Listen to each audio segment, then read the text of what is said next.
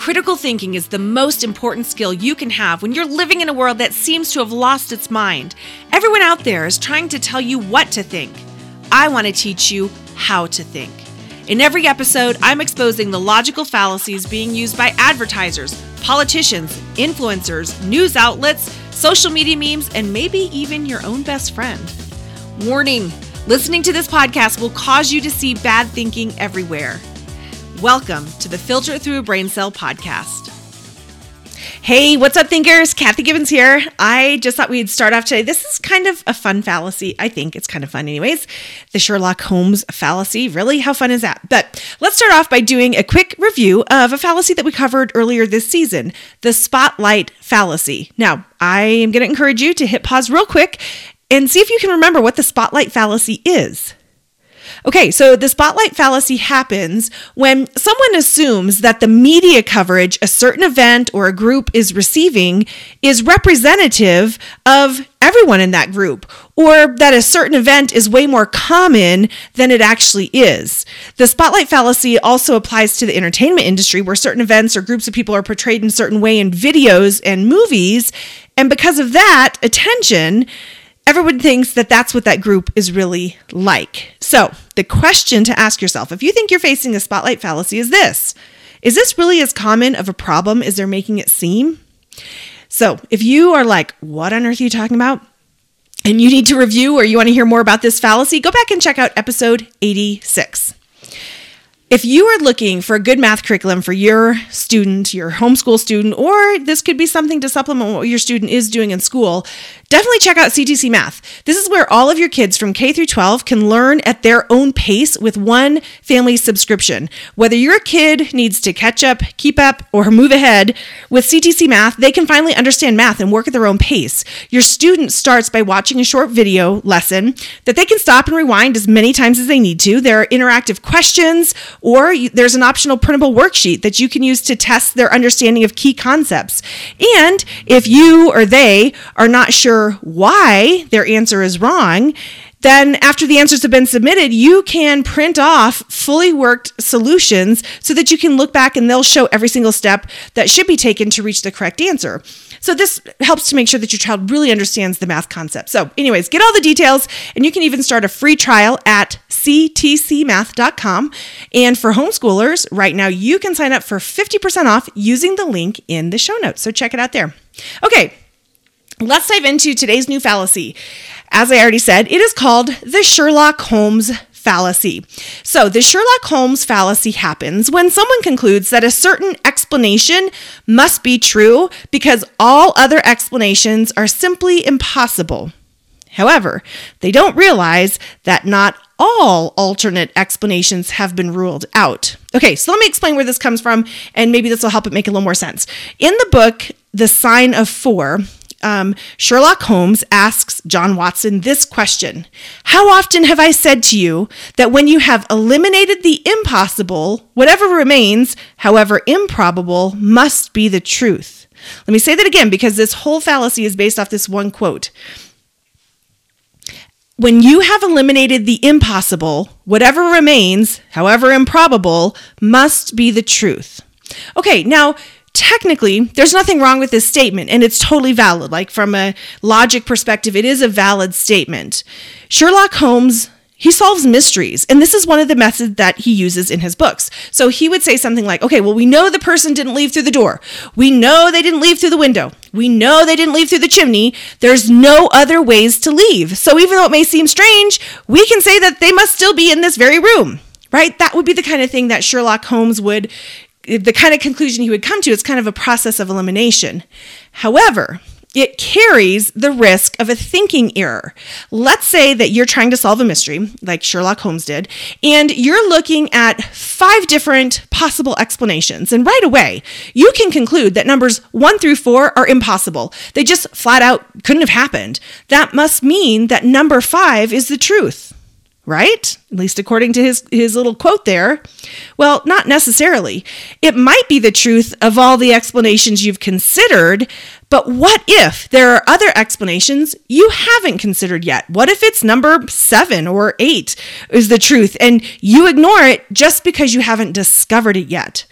Or here's another um, kind of take on this fallacy. What if number one is really the truth and you just thought it was impossible because you've never heard of it before?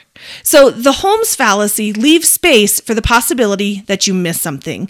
This fallacy is often also called um, an appeal to omniscience, so an appeal to all knowing, like because as if you could know everything.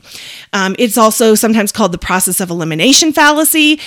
And it's also called the Holmesian fallacy after Holmes, but that's really hard to pronounce and say. So I'm just to go with the Sherlock Holmes fallacy because that's more fun. Anyways, Okay, let me give you a few examples. Let's say my husband and daughter are not at home, so it's just me, right? I'm eating a bowl of popcorn and I get up to get something from the other room. When I come back, all the popcorn in the bowl is gone. Since my husband and my daughter aren't home, it's impossible that they could have taken my popcorn. So I can only conclude that a ghost had to have eaten my popcorn. Okay, so is this really true, right? I did eliminate some impossibilities, my husband and my daughter, and I was left with one option ghosts, which, although seems highly improbable, but what else could it be? Okay, so you're kind of laughing, right? Because you're like, okay, that's kind of silly, but that's how this fallacy works. So the question I have to ask are there any other possibilities that I've left off my list of options? And in this case, yes, I left off the possibility that my dog, Ted, could have eaten the popcorn. And in this case, he most likely did because he is a notorious popcorn thief. So that's a silly example, right? But it does show the problem that can happen when you think you've eliminated all the impossible options and so are forced to look at the remaining options as the truth. You might be missing something. So, as I said, there's two problems that can create thinking errors with the Holmes fallacy. First, Holmes' advice is correct if and only if you know for sure a complete search has been done to list all the possibilities before starting the elimination process. Nobody's perfect. And can we really know in every situation that we have thought of every possibility? Sometimes, sure, but sometimes we might need to think a little bit more deeply about something to make sure of that. The second problem that can happen is this Sometimes an option can be eliminated as impossible when it's not really impossible. Can we be sure that the options eliminated are indeed impossible? Impossible according to whom?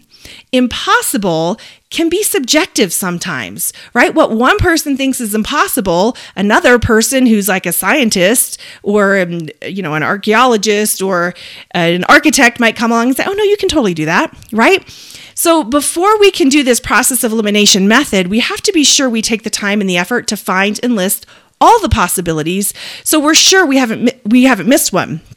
And we have to have an open mind to be sure we aren't dismissing something as impossible that might indeed be possible.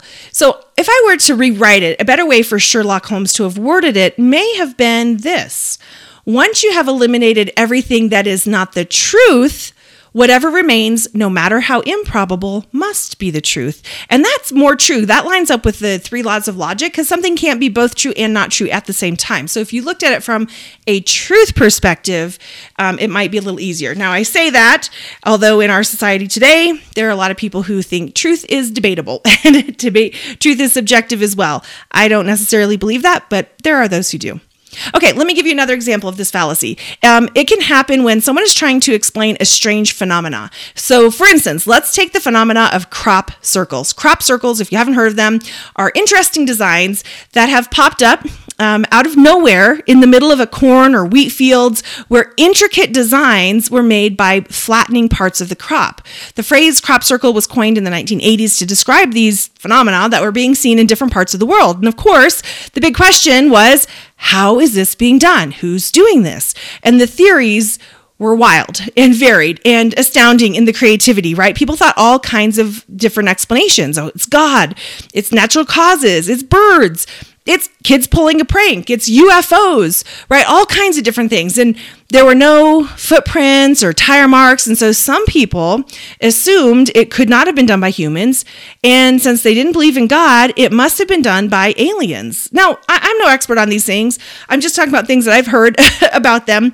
But it's a good example of the Holmes fallacy. People eliminated, they came up with ideas of what they thought caused it, they eliminated some things from their list of possible explanations and found themselves left with aliens, right? So they really believe that aliens created the crop circles, even though there have been different people over time who have come forward and said, "No, we did the we did the crop circles here in our town," and um, they admitted to it. So, the question to ask yourself when you find yourself or someone else doing this process of elimination uh, fallacy is this Are we sure we've included every possibility? Are we sure we've included every possibility? Okay, guys, that's it for today. Remember, when you learn how to think, you will no longer fall prey to those who are trying to tell you what they want you to think. And it all starts with asking one simple question Is that really true?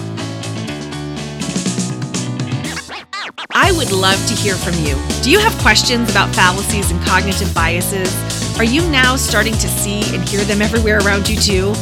Well, send them in. They just might get featured on the podcast. You can email them to me at think at filteritthroughabraincell.com or you can connect with me on Instagram at filteritthroughabraincell. And if you want to be notified about when new episodes come out and all the things that we're doing, go to www.filteritthroughabraincell.com and sign up to receive email updates. I would love it if you would help us on our mission to teach society how to think well. Please subscribe, leave us a review, and share this podcast with people in your life.